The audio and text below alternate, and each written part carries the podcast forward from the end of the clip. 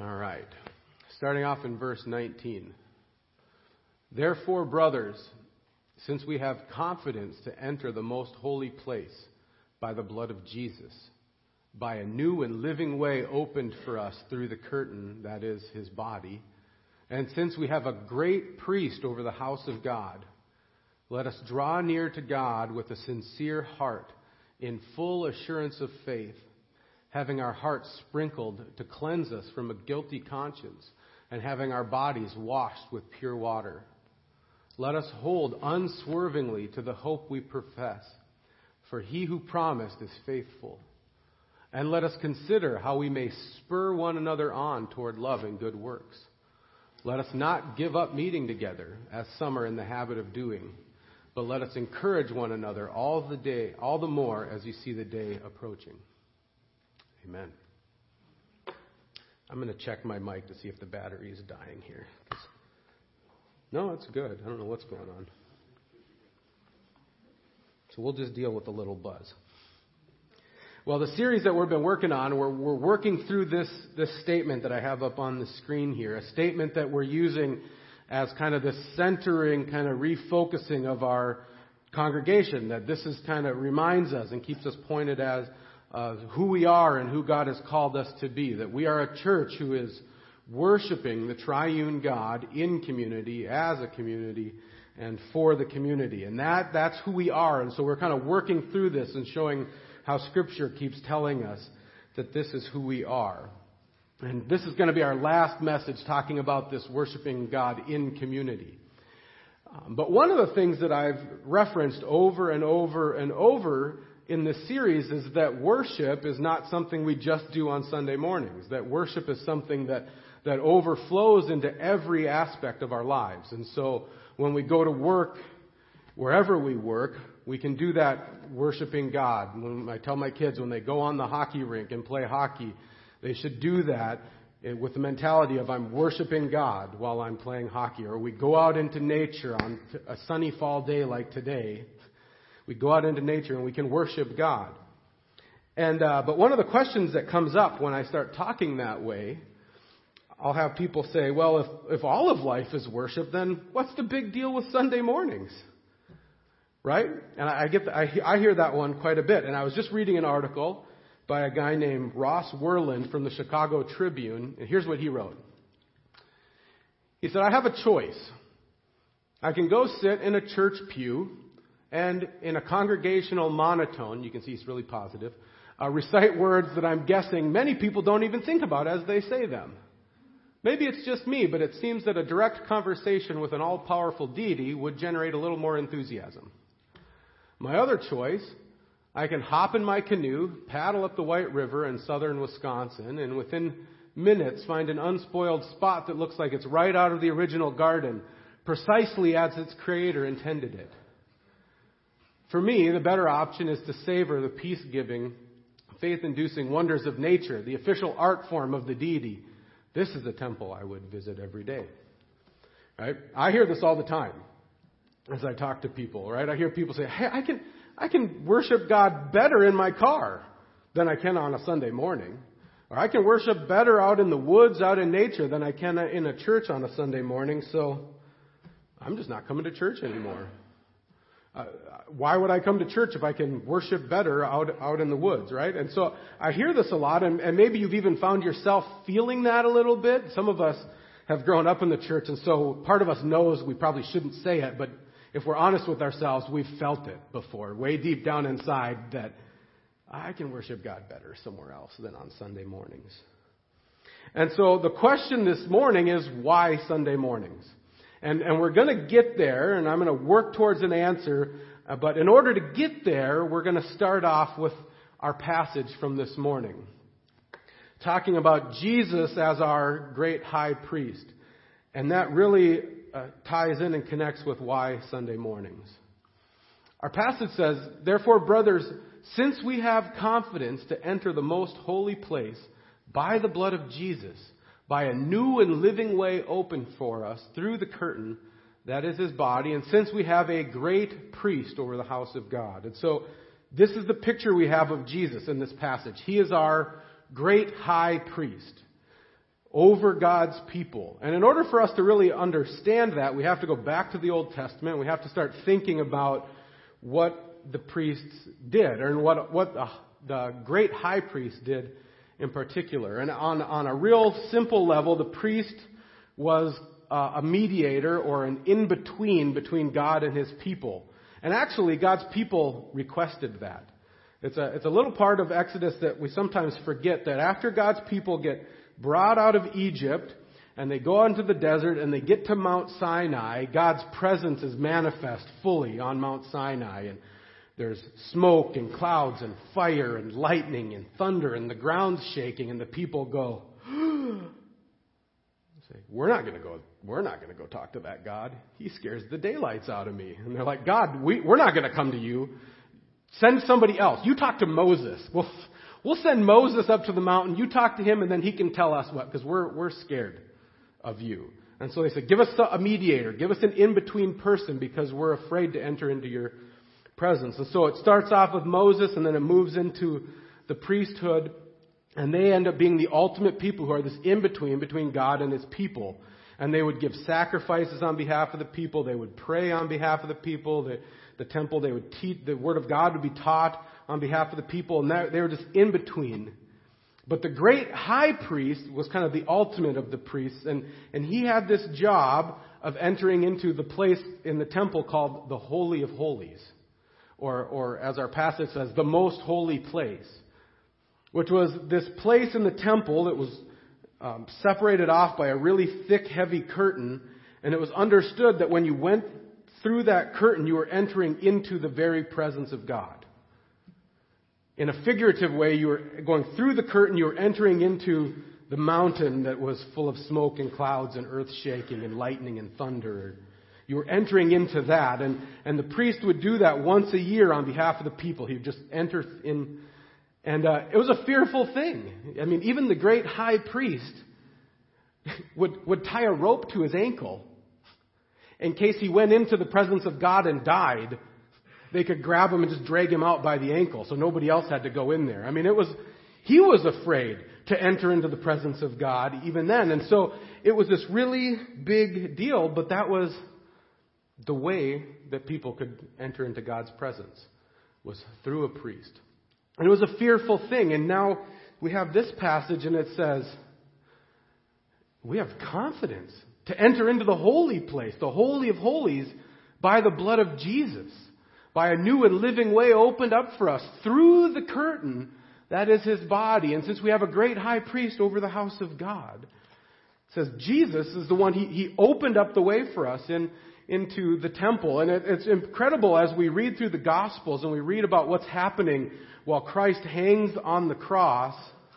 The earth goes dark, the ground starts shaking, lightning starts flashing, and then in the temple, the curtain that separated God from his people was ripped in half, torn in two from top to bottom, showing that through Christ we can enter into the very presence of God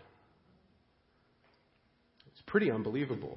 That now we don't have to go through rituals, sacrifices, we don't have to go through a priest, you don't have to go through me as your pastor, you go through Christ, and you're brought directly into the presence of God. We have full access to the presence of God right now through Christ. And we can go into the presence of God with confidence. Not fearful, because we go through Christ. We go through the one whom the Father said, This is my Son, in whom I'm well pleased. We go through the one who died on the cross, but then was risen from, God rose him again from the dead to say, I accept his sacrifice. And now through him, we enter into the very presence of God. And so, what the author of Hebrews says, he says, if that's true, let us draw near to God with a sincere heart and full assurance of faith, having our hearts sprinkled to cleanse us from a guilty conscience, and having our bodies washed with pure water. And, and as I was reading that this week, I couldn't help but think it's kind of amazing that he even has to say that part.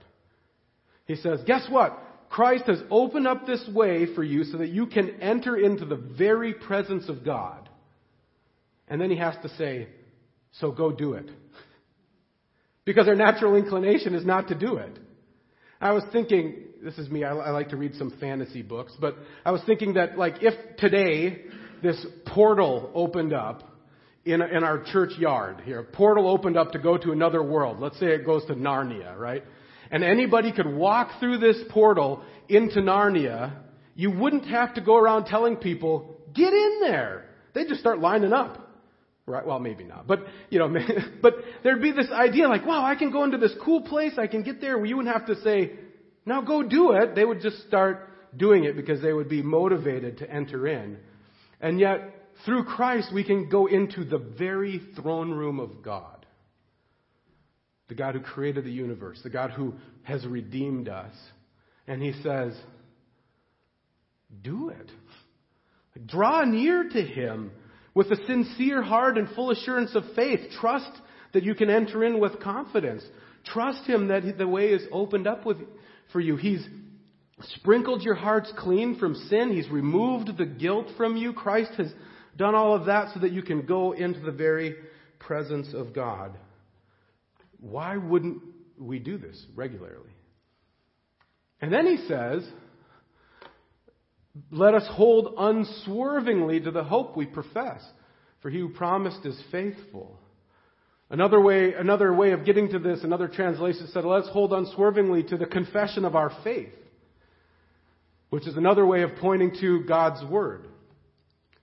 Because Christ has opened up this way into the presence of God, and because God promised that He would open up this way, and because God is faithful in all He's promised, let's trust all of His promises.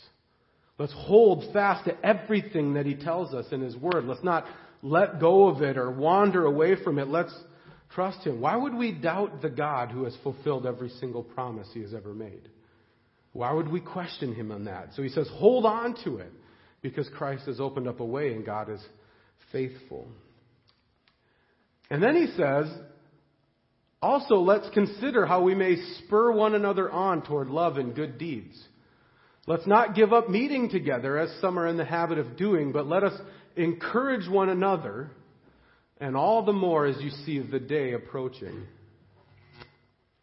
And again, I, I find it interesting. He says, I've got to tell you this. You're going to need to be spurred on. You're going to need to be encouraged to do these things. You, you're going to need to be spurred on and encouraged to love and good works. You're going to need to be spurred on and encouraged to draw near to God. Or encouraged and spurred on to hold fast to God's Word. And so he says, in order to do that, you need to keep meeting together. You need to keep doing that. You, you can't neglect meeting together as the, as the habit of some people, but you have to keep doing it, spurring each other on, encouraging one another. And he says, you need to keep doing it more and more the closer the day comes, and what he's referencing is when Christ comes again. The closer we get to Christ's second coming, he says we need to be meeting and gathering more because we're going to need more encouragement, more spurring on by the body of Christ. That it's not, it's not an optional part of the Christian life. It's actually the way that God has created us to live. And so if you start to ask the question, why Sunday mornings? Why do we make a big deal out of Sunday morning worship? This is one of the answers, I would say. Another answer that I'm just not dealing with today, but it's a really good answer, is the God of the universe told us to do it. That should be a good enough reason. so, but um, that Uh, that's a good reason. And I'm talking about a different one, is that God has created us in such a way that we do not live the Christian faith alone. That we need to be spurred on, encouraged by the body of Christ. And if that's not happening regularly, we will just start drifting away. And, and I can guarantee it. I, I've been in ministry long enough that I've seen this that as soon as we start neglecting meeting regularly with other believers, it's not long before we just neglect following Christ at all. And, and to just bring that down to a point, the sooner we neglect gathering for worship on Sunday mornings, you will eventually neglect following God. I just watched it happen over and over and over again. And the reason is we need to be spurred on and encouraged. And so when I talk to people and they say, I can worship God just as well on a river in the woods than I can in church. I want to say, it's tempting to think that, right? I'm an outdoors guy. I love, you can get out in nature, you get out in the middle of the woods by yourself, and everything seems just right and in order and peaceful. And, and then you get into church, and there's all these people, and they bring their own junk, and they bring their own personalities, and you're like, God, they just mess everything up, right? I mean, that kind of, that's a temptation. And yet, God has given us those people to live the Christian life. And what you think you're doing, is sure, you can go out into nature and you can adore God for His creation, but you're also rebelling against God in, in, in not coming to worship on a Sunday morning. One of the, the definition of worship that we've been working through, that we've been using is worship is our response of adoration, submission, trust, and joy to who God is and what He has done, right? So this is what worship is. Adoration, submission, trust, and joy to who God is and what He has done. And, and so you can go out into nature and you can adore God, right? You can, uh, it's very easy to adore God out in nature. And yet, when you're intentionally saying, but I'm not going to go to worship on Sundays like you told me to, you're not submitting. You're not trusting. And then you're not worshiping. And, and the reality is, I've been doing this long enough to know that you, you start skipping worship on Sundays to go out into the woods and worship God. The first few weeks, it is probably worshipful. You do find yourself adoring God.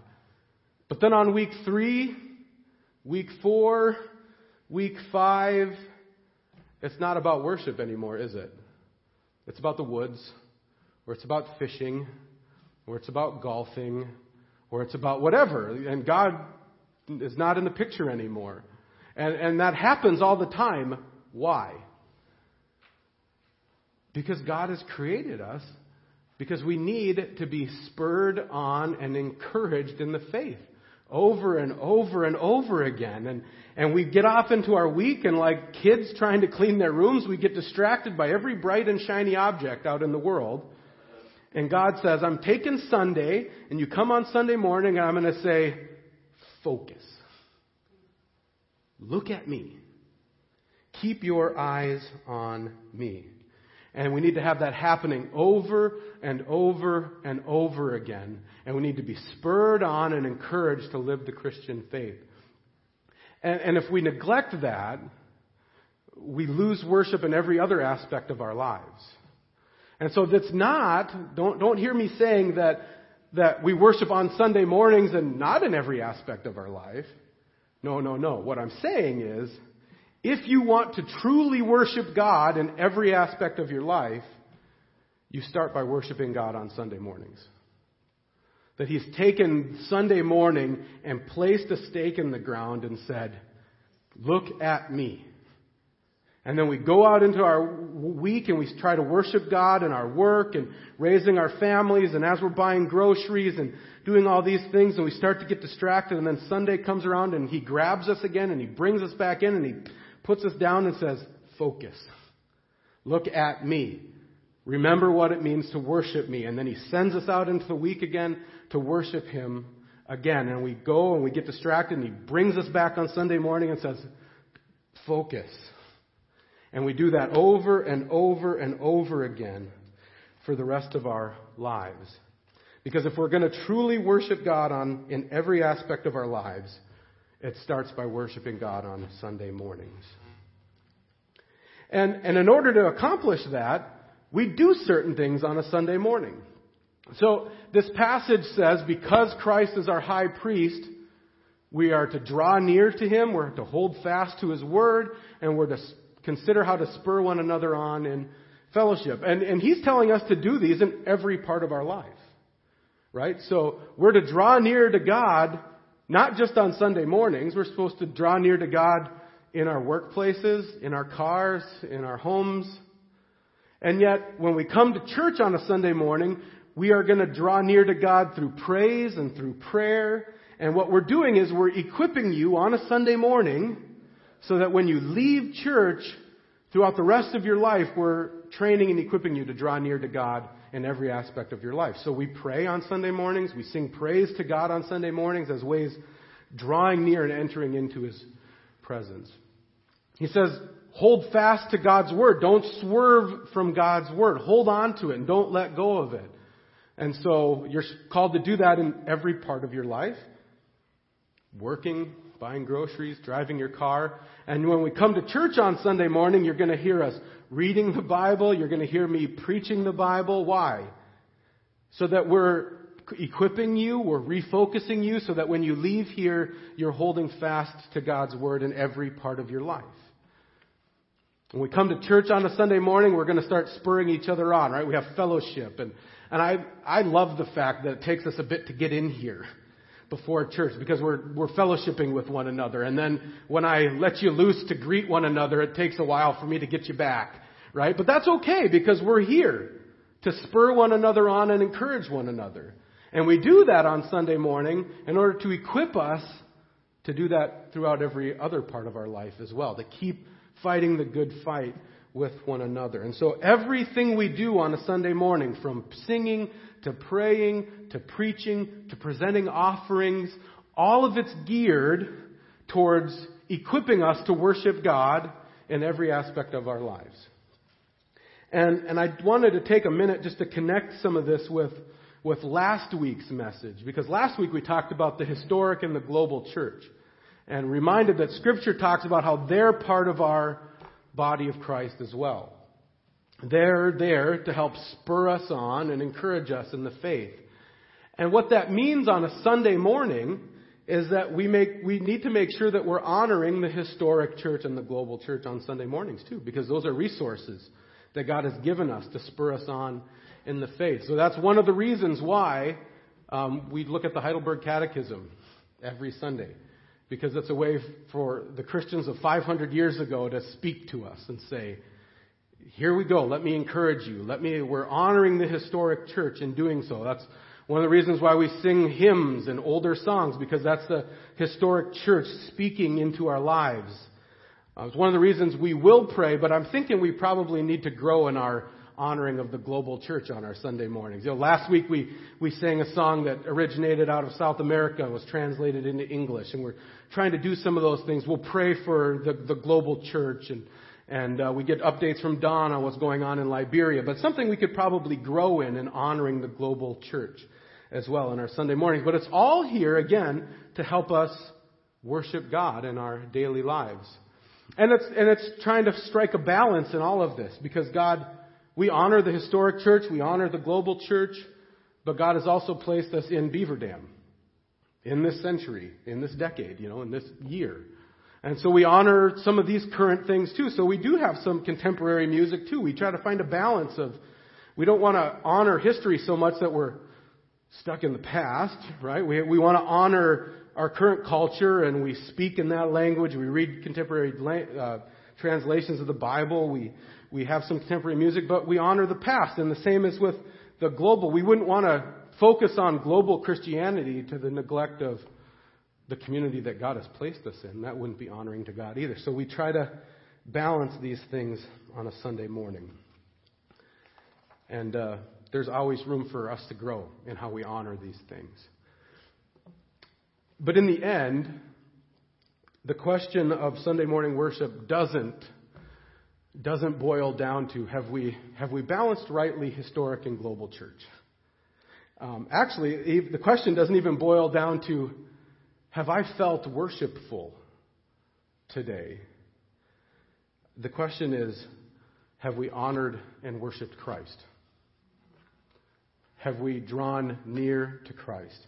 Have we held fast to Christ's word? Have we been spurred on by Christ? Because Sunday morning worship isn't really about us. It, uh, it equips us, it affects us, but He equips and affects us so that we turn our eyes and look toward Christ in every aspect of our lives. And so when we leave church on a Sunday morning, the question is, have we worshiped Christ? Have we adored Christ? Have we submitted to Christ? Have we trusted Christ? Have we found joy in Christ? And then we leave doing that more and more as we walk out of church. We keep our eyes on Jesus. We worship Him. We draw near to Him in every aspect of our lives. We hold fast to His Word in every aspect of our lives. And we spur each other on to follow Him more and more as the day is drawing near. Let's pray.